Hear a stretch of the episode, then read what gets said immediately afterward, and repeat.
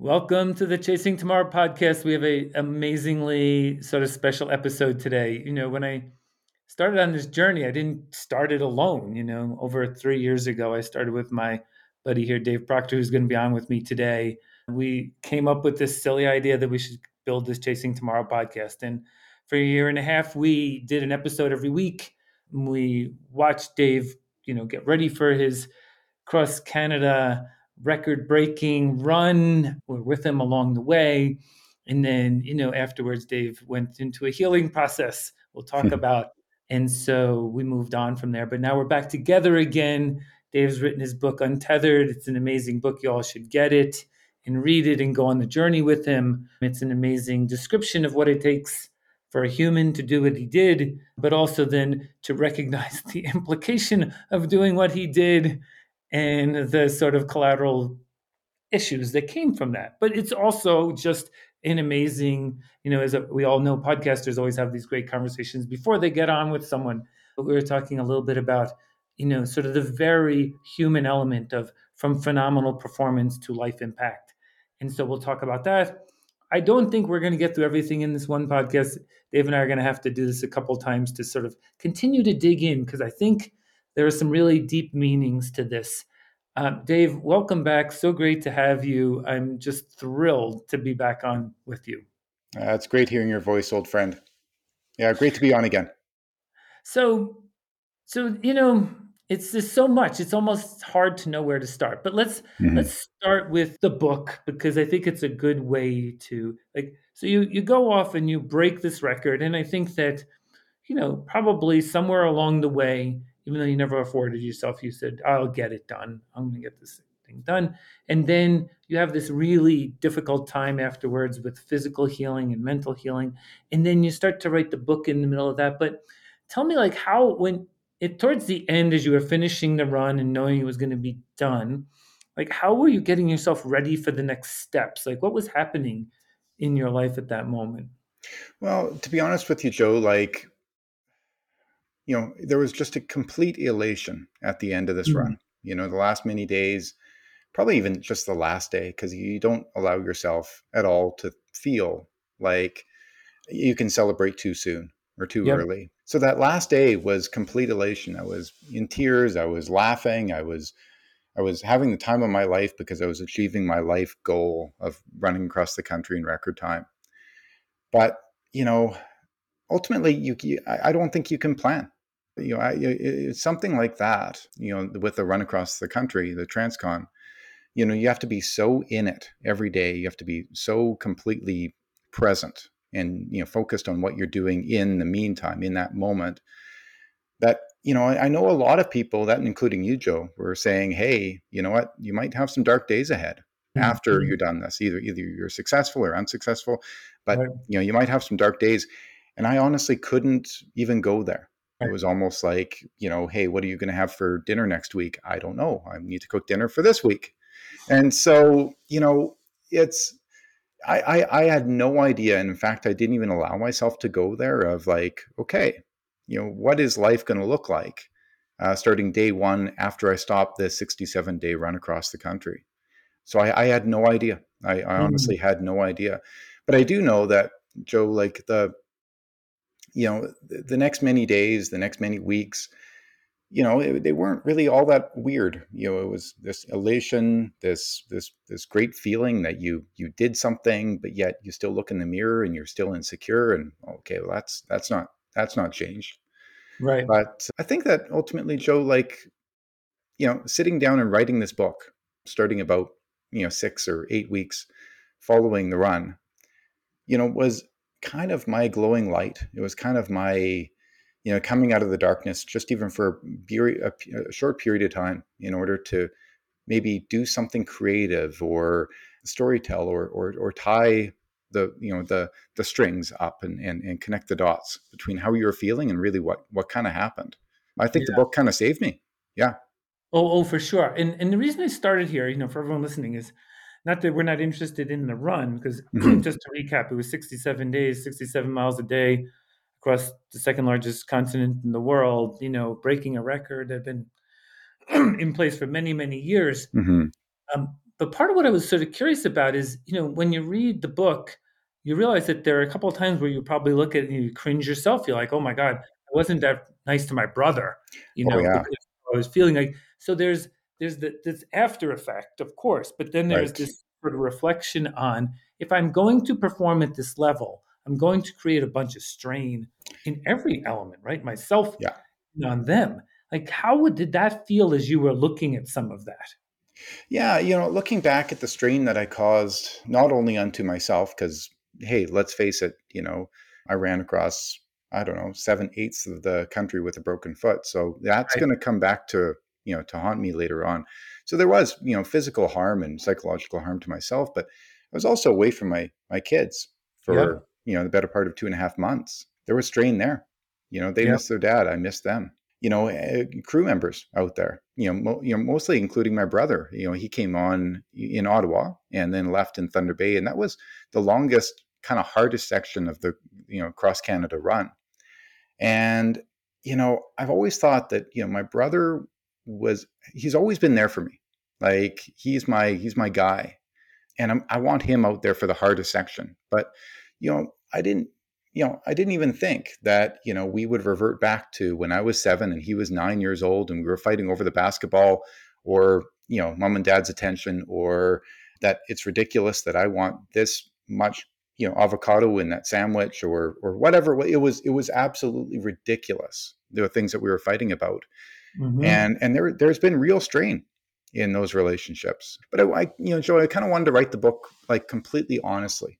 You know, I wanted to be completely honest because you know I, I, I think that's kind of missing you know and sometimes in these in these books like this and it's one of the reasons why i love andre agassi's open it's a brilliant autobiography of of of of his life and he was just so open and it's so you know it's so i so love that but yeah the the strains you know as you and, and as i was writing the book you know better understanding because when you're starting to write about it and you're starting to make sense of things and then i remember even that one part of the bark book where i, I ended up having a conversation with terry fox's brother fred fox Right.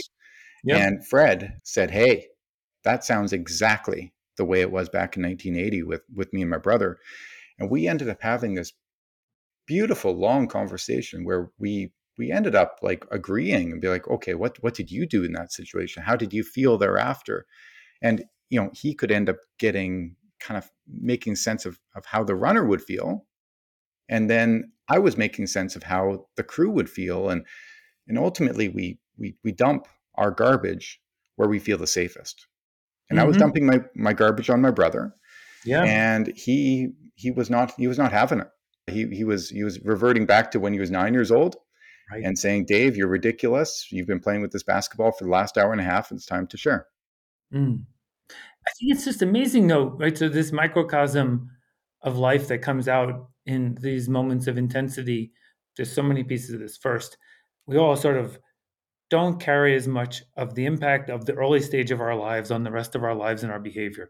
But boy, is there a direct line between them. sure is You found that out. oh the yeah second is that anytime we set out to do something big, I don't care if you know someone wants to become a concert violinist or they want to run across Canada or you want to do whatever it is, you're going to make some impact on anyone else somewhat connected to you because of the amount of implication of that, right? Yeah. And how aligned are we in the support of each other to the achievements that they want versus Right. the how does they how do they then feel because now they're not getting anything because they're all in this support. So Mhm. complex, right? So you did this microcosm in this short period of time, you know, through all of these pieces, like, oh, yeah, implications. I'm not spending time with my kids. My brother and I are going back to seven years old. I'm feeling all these issues, like, Hmm. and yet you still know that you have to push through this, right? Because that, Yeah. look, you set an objective and you're going to try and get that. A lot of complexity. It wasn't just running every day. Yeah, and I think that's what people are circling back to that have read the book and circling back to me on social media. And, and all of you listeners out there, please reach out to me on Instagram or Hmm. Facebook Messenger or whatever and, and tell me what you think. And I'd love to have a conversation with you about this book because it's a lot of people are circling back and saying, like, that was a lot more complicated than I thought.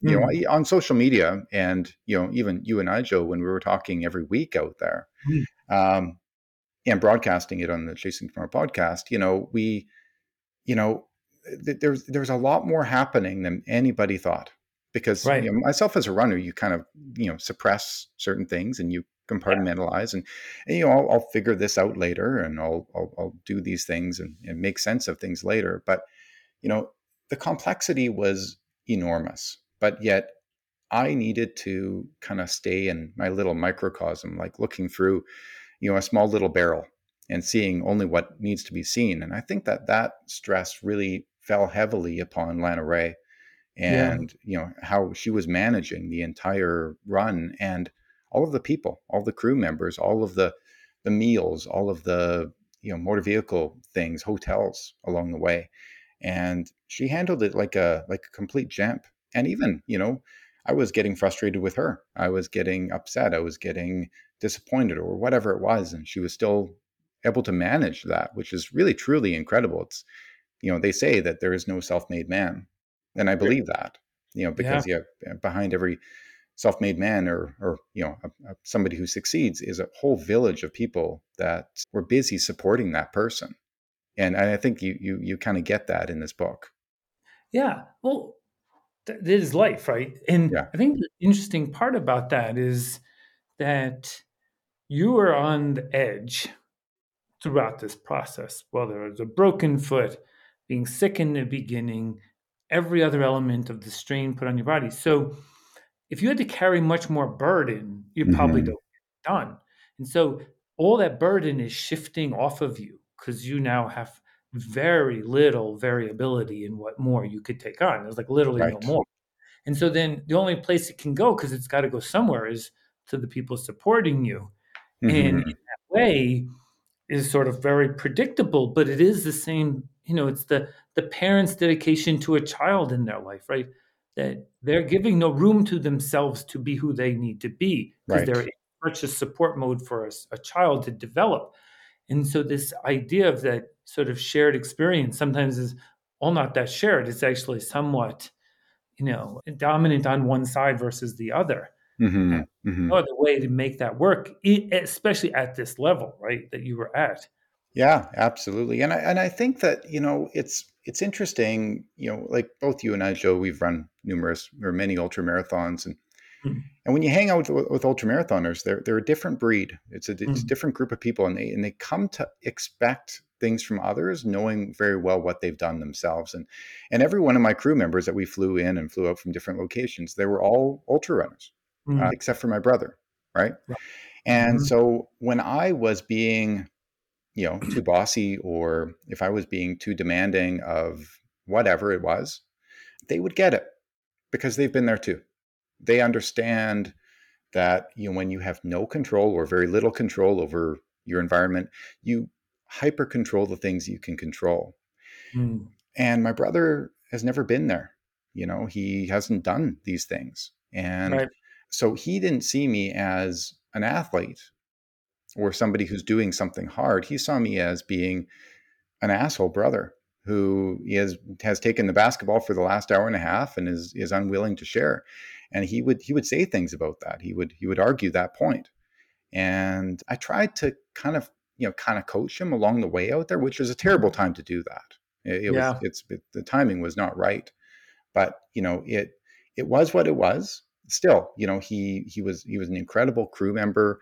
He Hmm. saw to my needs as he could and but yet you know he saw me as a different person. And i even said to him i said you know dan you know i want you to imagine his you know his favorite major league baseball player is vladimir guerrero jr who plays for the toronto blue jays. And i said imagine if you know uh, vladimir guerrero jr asked you to to to be his helper for a day you know during a major league baseball game. And i need you know a bottle of this mixed with this protein powder half an hour before the game. Hand it to me exactly 30 minutes before the game. I said would you do it? And he's like oh yeah like that's that's the coolest thing. That's amazing. And i said dan right now i'm vladimir guerrero jr like Mhm. that's that's how you have to see me. And he says i see you as my brother Right. i see you as my brother and i see you as being an asshole and i said you know what vladimir guerrero jr might just hold out his hand half an hour before the game and not even look at you and you would go over and hand it to him because Yeah. you see him as being, you know, an incredible baseball player, somebody that you admire. So I need you to pull away from that, and I Mm. need you to kind of see me as this, you know, kind of disassociating from being a brother. And so we we talked a lot about that, but we didn't ever come to resolve because it's Mm. it's hard to do that. I think I don't know if I could do it. I don't know. Yeah, it's a really good question. I think Mhm. across the board, this idea of empathy, you know, that can somewhat also be dispassionate at the same time, right? And, Right, right. you know, think about like you know, been married for over 30 years, and my wife never really was out in the racing with me. She's like, yeah, I got a lot of other things going on. So, but when she did, has shown up at an ultra marathon as a crew, she's fantastic because she doesn't have like, oh, I feel bad for you. She's like, okay, this is what's going to happen, and I know you're okay carrying this load, you know. hmm And because she's watched me for 30 years and seen what other loads I've carried. And so she said it was sort of what normalized. But other people who have never seen that, they don't expect that from you in that Right. moment. And so then they're reacting to some other sort of standard that they might have, your brother as you and your former relationship, so to speak. So it is interesting, you know, if you're going to take someone with you on one of these journeys, whatever it might be, running across Canada, you know, trying to be great at whatever we choose to do, you know, pushing ourselves um, to new height, you know, having that, like, I think the abstraction from the book is there's a lot of really these really core life lessons that hmm kept showing up. So they're true, you Yeah, know, yeah. right? Yeah, it, it and that's what's beautiful about a, a run like this. So, and then of course, you know, be, telling a story about it as well too. Is it's it's basically life compressed. Yeah, It's right. all of Mhm. the turmoil. It's all of the dysfunction. It's all of the glory. It's all of the, you know, and that's what that's one of the most beautiful things about ultra marathoning is you go for a hundred mile run. There's a lot of things that happen. It's Yeah. not just putting one foot in front of the other. There's a lot of mental barriers, physical barriers, emotional distress, doubt, you know, desire for comfort. Yeah, you know, stoicism, on and so forth that take over. And I think that's I think that's one of the things that a lot of readers are liking about this book is that, you know, it it just tells a life story, right? And so, but yeah, you're right. It's eh, but circling back a little bit to kind of, you know, crew members, you know, the relationships out there, you know, I remember the once, you know, I, I was reading this this part about parts work, you know, asking a different part of you to show up, right? Right. You know, at different times, I, you know, I'm I'm a father, you know, and at different times, you know, I'm a professional working in a sports physiotherapy clinic, and then and then I'm a runner, and you know, these are three very different people, and asking that person to show up in this time, because let's face it, myself as a father wouldn't be a good runner, and myself as a runner wouldn't be a good good practitioner and or or a partner, and so, Yeah. you know ultimately too you know eh, the the parts work come, come comes along as well too when it comes to crewing and in in support sometimes when you know Lana Ray's having a rough day at work I have to ask myself for a different part of me to show up to show up for her right and and I, I think that's that's that's an interesting piece where you can kind of see yourself for where you are in the moment but where you kind of need to be for other people and for yourself and asking that person to show up is he wearing a cowboy hat? Is he wearing a cape? Is he wearing, you know, work nice work shoes? You know, you- it, it changes, doesn't it? I think so. You know, when through my work career, there was a time when I became a CEO for the first time. There's a lot of pressure. You know, you have all these people's lives you feel like depend on you. Mm-hmm. Everything falls on your shoulders. And, you know, I had stopped drinking alcohol, so I didn't have like a crutch Hmm. to go ride or run. But I still could show up as a jerk every once in a while. And so what I found I really worked hard on was when I felt I was like that, I would go home and say, Hey, by the way, I think I'm in a really bad mood right now. So Mm-hmm. anything I might say for the next hour, don't take personally, it has nothing to do with anyone. And because I'm just be an idiot and it'll work its way out, you know.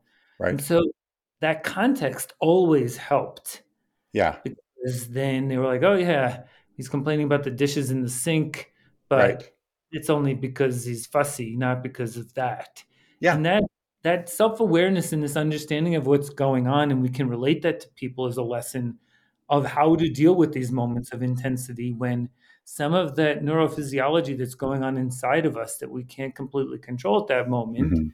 if there's at least awareness about that then there's acceptance Yeah, and I and, and to that point, you know, Joe, that's a that's a great point. I forget where I heard this the once, but it's basically that that self awareness and the openness to you know be vulnerable. And Mm. see, if you came home and you said, "Hey, honey, I'm exhausted. I've got all of this work that's on my plate, and I've got thirty percent for you. yeah You know, right I got thirty. You know, then that opens up an opportunity for your partner to say, "Hey, you know what? I got your seventy. I Yeah, got you." You right know, um, and boy, she's just jazzed about showing up. And sometimes she comes to you and says, "Hey, I got ten percent. I know, I know, we're we're hoping to go out for a date tonight, but can we just order pizza in or or something?" And you're like, "Hey, I got your ninety. You know, but if you if you end up both having twenty percent, if you got twenty and she's got twenty, then you kind of figure it out, right? But at least you're open and honest. And I think that that was really quite cool and key with with the crew members out across Canada was you know like right after I fell and hit my head in on the west side of Thunder Bay, and I was really quite concussed. You know, Matt Shepard, you know, he took he took ninety.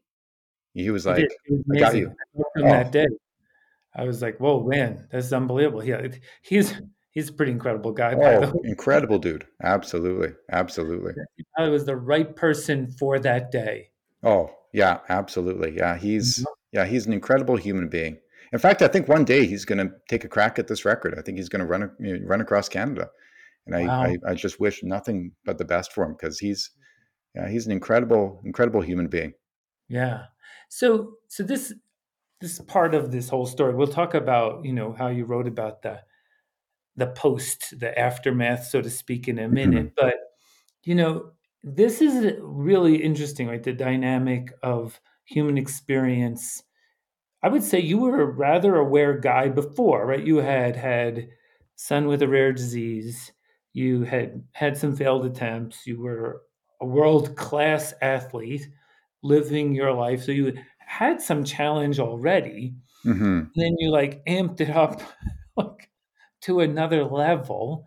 And you know, one of the things you write about, which I have, I'm, I'm not a scientist, I'm a reader and a practitioner, but this idea of human biology, and we'll call it the dopamine effect Mm, mhm. and that in some sense like we need to understand better these neuromodulators neurotransmitters whatever they are you know there's ones like that help us go to sleep you know Right. This gaba that gets produced later in the day and if we're doing something to get in the way of that we don't sleep is like there are things that that are made for us to work like Yeah. dopamine was not meant to get dave to run across the united states No. right No. this was to motivate you to go hunting when you had no food. Exactly. Exactly. Or light a fire uh, when you're you know freezing to death at night. You know, three thousand years ago. Yeah. Right. But these, what someone told me once, which is the most amazing thing, is for as powerful as the brain is, it cannot control the neurotransmitters. They work Right. the way they work. Yeah. And so, talk a little bit about this dopamine effect and what it was doing, and then how that had this impact.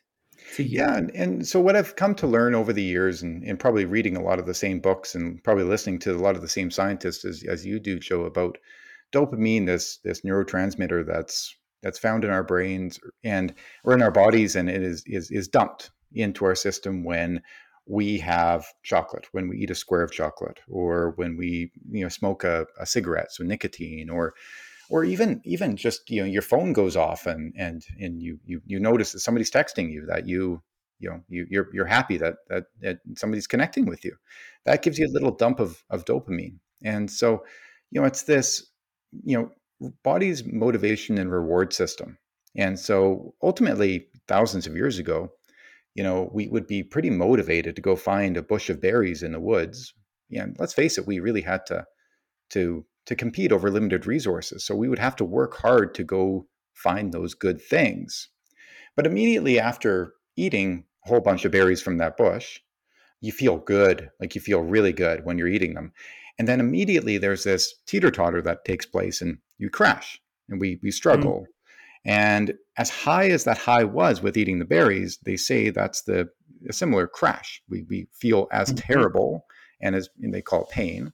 And what does that do? Is it makes you motivated to go find another bush of berries, right? It makes you motivated to go, and that's really important. They they did a number of studies out there where they made it so that you know mice had a constant amount of, of dopamine, and so they weren't motivated to go and eat or drink water, so they just starved to death.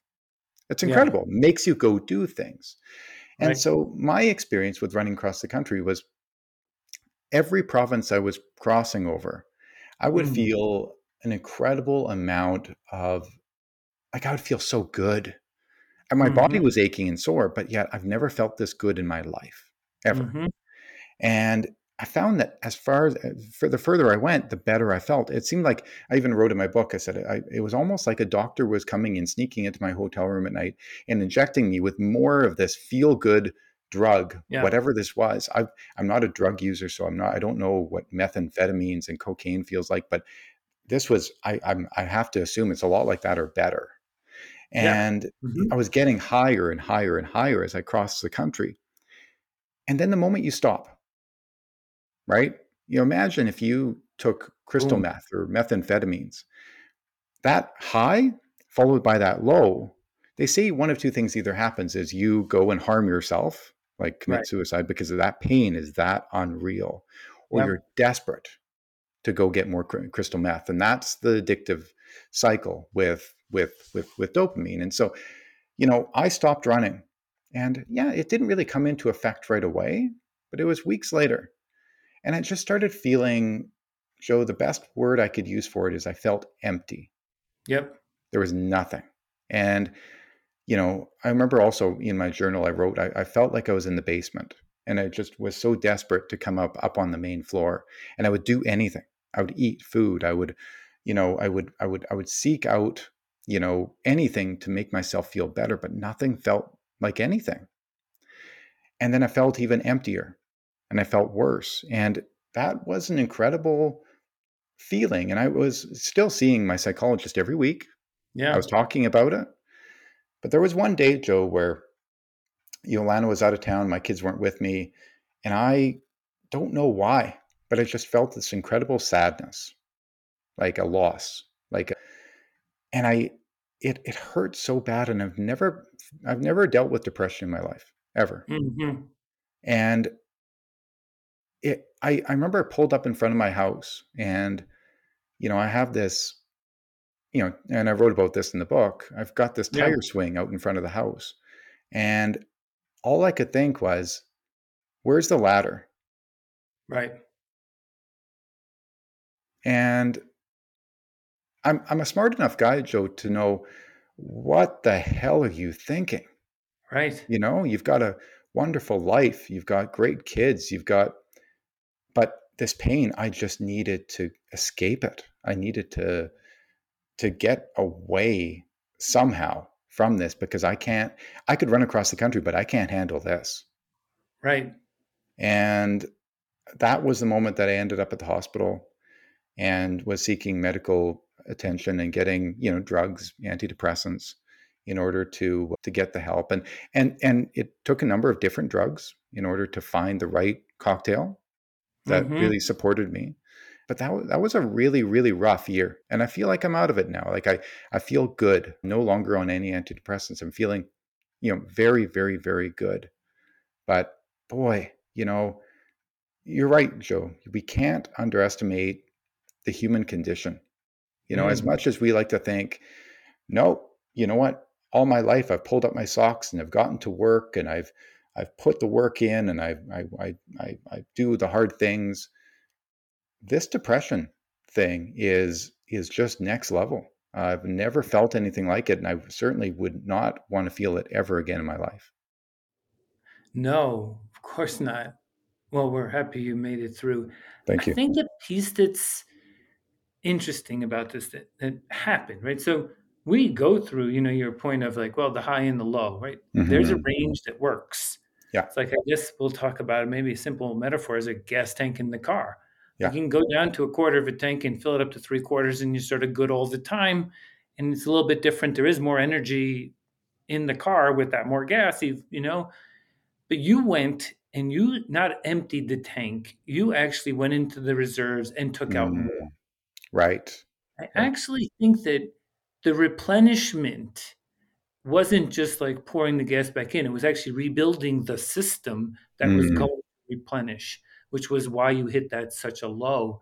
And there's not many ways that one could pull that much out of the system. But we've read about, you know, the Michael Phelps and 17 gold medals was all of those years. He he just literally wiped it all out. And then but life needs it, right? It needs that system to run. And so yeah, it yeah. took a while. It's not gonna be like, oh, you went for a five mile run. Well, that's right in the range, and that replaces itself in the normal process of the day. Mm-hmm. It so depleted it and there wasn't much way that you could change sort of the regeneration other than time yeah. and a lot of time yeah because the system was really compromised and so but that you know whether expected or not is real right it didn't even matter if you knew that was going to happen it wouldn't have mattered because your behavior wasn't unpredictable it was actually you couldn't change it it wouldn't matter what anyone explained to you what they could do. There was no mm-hmm. response. Like car with no gas can't move. It just that's it. Right. And, right. And One, had, yeah, absolutely, Joe. And I, I, you know, to further to that, like I, I look at my behavior now, and the things that I said, the things that I've done, the relationships that might, you know, never be okay again because of my behavior. None of it makes sense. Mm. You know, but you know also that person joe who's who's you know, you know breaks into your house to steal items to go get drugs we all know what's right and wrong we mm. all know what's socially acceptable but yet when you're in that state you know chips are chips are on the off the table like you're you don't care you will do anything in order to feel something and you know I, I now in my life joe i'm busy apologizing Mm. and you know begging for forgiveness because I've got some good friends that I've I've I've I've harmed along the way by yeah. by by by by being in the state that I was in. But I think that you know to your point, like you know, when it comes to regulation of your body, when it comes to those systems, we take them for granted when they're working, but when they're not working, you know, I I I feel that there's we we all could be doing a a lot better of a job to be supporting those people going through something when somebody's acting completely irrational there is no way that they can act rational in that state right. and yeah. you know that and i think that was one of the reasons why i was so very honest in that last chapter of the book was mm.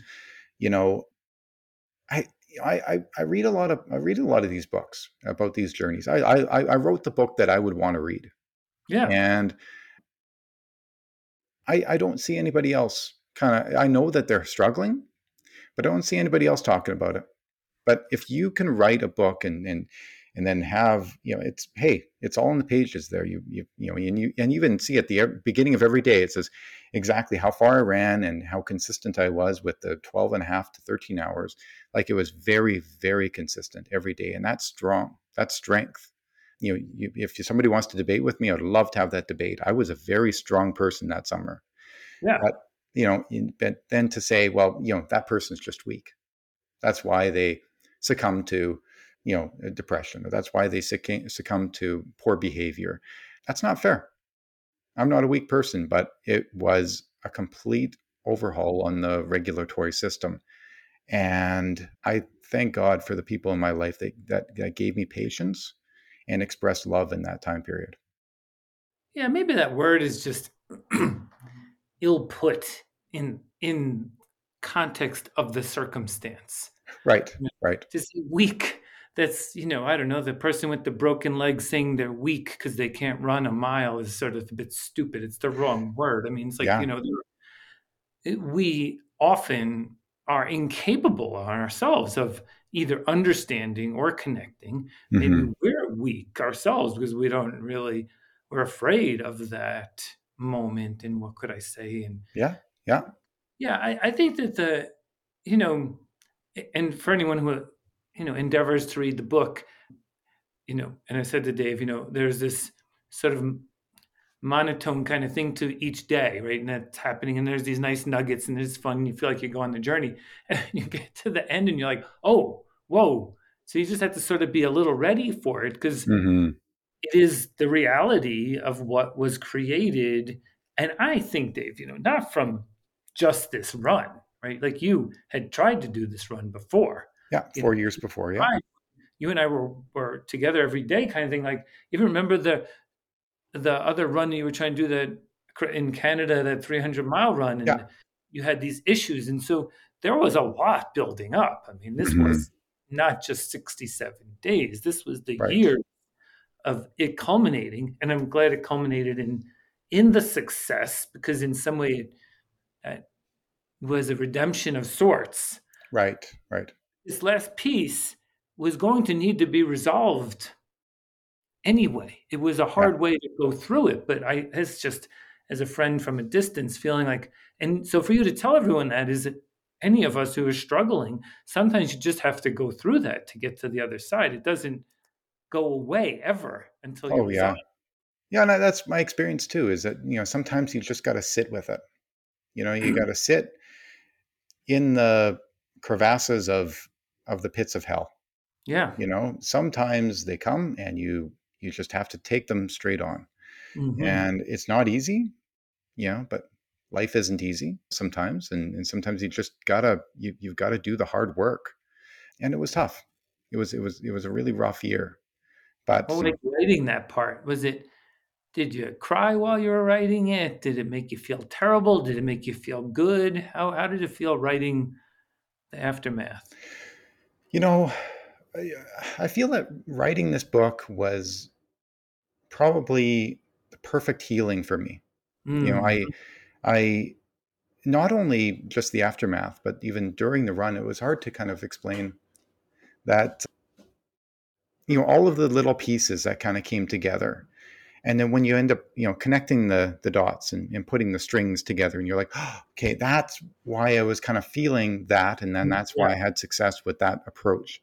And mm-hmm. so ultimately throughout the entire book, I, and it was it was all this you know positive reinforcement that okay, great, I'm I'm doing the right thing because I'm feeling good while writing this book. And in fact, at times it was the only time that I did feel good mm-hmm. was okay. you know you know that I would stay up late and write. I was consistent with the writing, and I'm a terrible writer. I'm a hunt and peck method writer. I I I I don't know how to do this. So it took a long time. It took a full 11 yeah. months to write this book, but you know, the final chapter, when starting to write about it, it was, you know, I I, I had a, a fork in the road, and you know, I could either go here or I could go there, and it almost seemed like it wasn't even an option. I had to be honest. You know, I, I wasn't going to be honest all throughout this book and then just toss it out the window and and say, well, you know what, you know, I've been taught as a young man that you know we don't talk about our feelings, and so no, right. that's not. You know, I, I, I think that you know, I think that this is it, this is maybe a book for men, for young men, mm-hmm. where you're like, no, when the shit hits the fan, we can talk about it, you know, and there's no shame, there's no uh, feeling, you know, uh, you know, bad about how you feel or that you know somebody's judging you. It's it's just this is this, so when writing it, I felt really empowered. I felt that it kind of made sense, and I was kind of putting a, a bow on mm. this. And oddly enough, as I was finishing the writing, that's kind of when my depression kind of lifted. Yeah. You know, I started feeling good. I started feeling motivated to go do things. I started feeling balanced. I remember my kids would say something and I didn't snap. And I was like, oh, okay, something's different. Like I'm not feeling limbic anymore. Yeah. Or as limbic. And so I feel that sometimes, you know, kind of opening up and showing that that open vulnerability maybe sometimes is that last final key piece to to passage and and i feel that that was the case for me yeah you know, there's Maslow's hierarchy and who knows it as this top of it. It's called self actualization. hmm And then Joseph Campbell writes about transcendence, and so do the Buddhists. hmm Words and these ideas just they're very difficult to connect to because we don't know what they mean. Like, what does that really mean? And you know, when I started off my life, you know, didn't have much like you. We go through and we push ourselves to some limits and we keep doing it until, you know, and I was finishing the Tahoe 200 and the last 25 miles took me 25 hours because my ankle was so bad I couldn't even walk. And I get near the finish line and I just burst out crying, like just completely hmm. unexpected. Why? And, you know, on reflection, I finally realized that this self actualization, which I think is part of what you went through, was you finally fall in love with yourself and you forgive yourself for all the ways that you felt about your sort of insecurities in your life. We're just working so hard to prove to ourselves, forget anyone else, just hmm ourselves that we're worthy of being here and that we've overcome whatever that starting point was where we didn't feel that, no matter Yeah. whether we were loved or not. I'm not even talking about whether you had parental love you or I'm not picking on a person, just generally, this is about the internal of this system. And sometimes, you know, maybe you can get there through meditation, you can get there through other methods. Yeah. But in some sense, to me, and the reason why the healing really started to happen was you then were in the same state that I was, which is like, okay, like I actually really, really ripped myself in half and I put myself back together again. And I'm happy with what this is and what I will do for the rest of my life. And I think that we need a better path there, Dave, than uh, having to do some of the things we've done. But, but it's representative of of the challenge that we have in life. Yeah, and I, I think it, you know, sometimes I feel like you have to kind of go to the end of your rope Mm, to then come to the understanding that, you know, maybe some of the things that we've been taught, maybe some of the things that we have tended to believe are, you know, maybe not really the right way. Maybe sometimes, at least for me personally, you know, writing this book was a gift. And being able to you know put it down on paper and now it's a published book on amazon i've taken off that cloak where i was right. kind of hiding and i don't know about you but you know hiding from you know your feelings your thoughts your ideas your secrecy what you're ashamed of? I don't know. I don't see a lot of people being able to hide and and and still you know kind of getting through and over something. They're now in their 80s and they're still hiding. They're still Yeah. cloaked.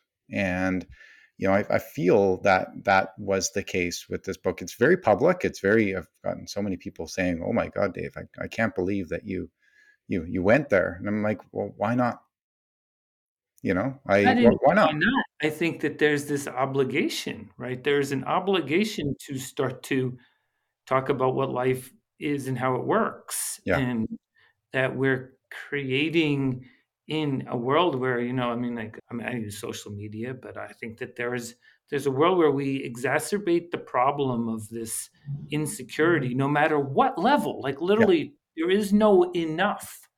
yeah right? And so that's that's not how this system works. And so yeah if we keep pushing on that, all we're going to do is break it. Like this acknowledgement of how we are and who we are matters. And so I think actually, since you experienced it, you actually almost have an obligation to tell everyone and to tell it again and again because it's real. And you're like, hey, look, I got this world record at a level that, you know, is almost unimaginable. Hmm. And yet, and yet, what I really learned was not that I could run across Canada in 67 days. What I learned was I could find my way through to a better place on the other side of this. yeah you know and i i, I agree and I, I think that yeah we have an obligation because i think that we're all kind of going through the same thing we're all you know on hmm this this this this globe that's you know orbiting the earth and and you know we're all living a very very similar experience just you know different shapes and sizes and we all deal with loss we all deal with you know gratitude we all deal with triumph we all deal with frustration and and, and anger and yeah mine just looks like it looks like something a little bit different Hmm. but yet you know I, I think that and i really hope that you know if somebody reads the book and and takes a little bit from it it is that you know what and I, hey you know I'll sorry I'll fast forward a little bit I, I'll tell you Joe that the messages that I've received from everybody I haven't received one bad one Mm, no. and the fact is is when you open up and you are vulnerable and open with others that's the greatest gift that you can give because I think then ultimately people then then it tells them that hey, you know what, I could maybe feel like that too, or I could, you know, you know, tell my mother really how truly how I feel, or I could, you know, call my kids, or I could, you know, do whatever that is. Mm-hmm. Um, you could end up getting somewhere that's worthwhile. Yeah, you know, there's two things that are sort of cute because they they fight against like in the middle of a i was told this recently when i was doing a 100 mile race in the middle it says you need to say out loud i feel fantastic when you feel terrible and mm. feel, wow is that hard to say yeah yeah it doesn't matter that it's these three words it's just actually uh, like you fight against saying it. Yeah yeah oh yeah. And, and so so there's this we keep talking about biology we'll get a scientist to tell us what we're really talking about one day dave but but then the same thing with saying i'm sorry which is what you did in a sense with describing this situation. Mm-hmm. but if in, in a human dialogue anytime you ever say you're sorry i've never found anyone who doesn't sort of immediately accept yeah. because we really do have empathy for each other. It's when we fight against that, when we're not vulnerable, when we don't say we're sorry, when we can't do the things that seemingly get us to the side is when we struggle. And I think that that is what yeah. you did there. And that's why you're going to just keep getting great feedback. Yeah. And I think that too, like going back to, you know, about when you're running and you're like, I'm, I'm doing great here. You know, I, there's a saying that I say when I'm running and people, Hey, how are you doing? Well, I'm getting better you know? That's not true but you know what? It's the funniest thing. You know even though you say it you put it out into the universe you you kind of feel a little bit better.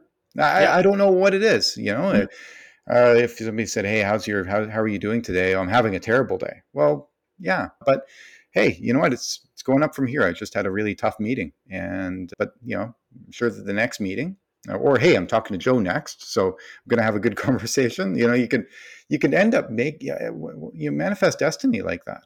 And so yeah i think that you put things out into the world and then that's ultimately what you get back. Yeah what i like also is that you're avoiding you know of course you know our, always our last question in chasing tomorrow is what's next. But what you've been avoiding which is in a good way avoiding is trying to resolve for what happened with like all of a sudden a new big goal like that's mm. like sort of avoid what happened. Mm-hmm. Oh, I'm gonna go, you know, break a record we used to talk about run across Russia, you know, like right, that's right. avoiding really going through what you had to go through. And you say, mm-hmm. Hey, yeah, I'm running and yeah, it didn't really help. Hmm. Yeah, yeah.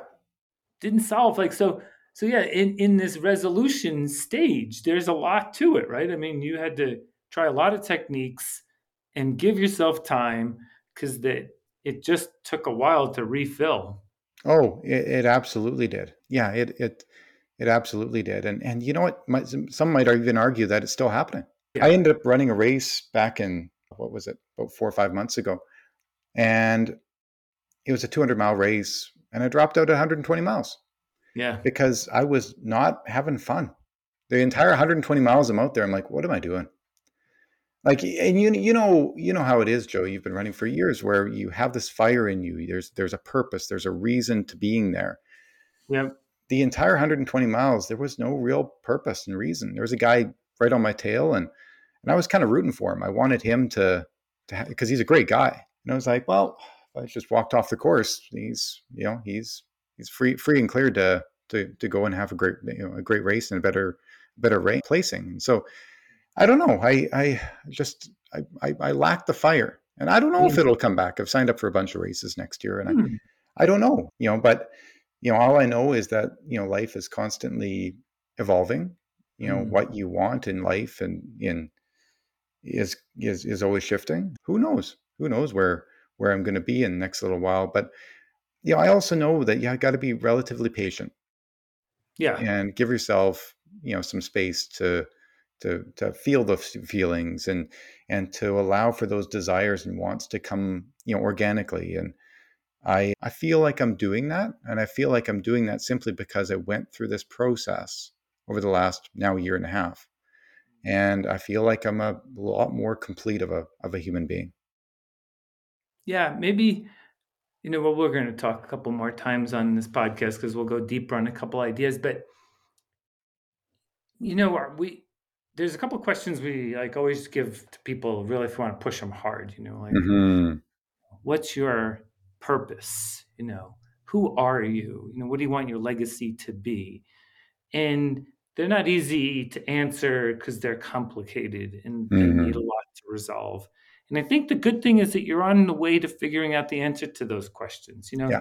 your purpose is evolving you know your yeah. purpose is evolving and so is sort of what that legacy might be and it can't just be this one dimension and no you know who, who is dave proctor is a complicated question but the good news is that you have a whole set of experiences to help you sort of frame that going absolutely forward. yeah you know and joe you know kind of back to that parts work you know that we were talking about mm. is you know you joe and all you listeners out there you know imagine yourself as being many different people all within yourself. Like you have, you know, that badass runner who's a tough son of a gun, right?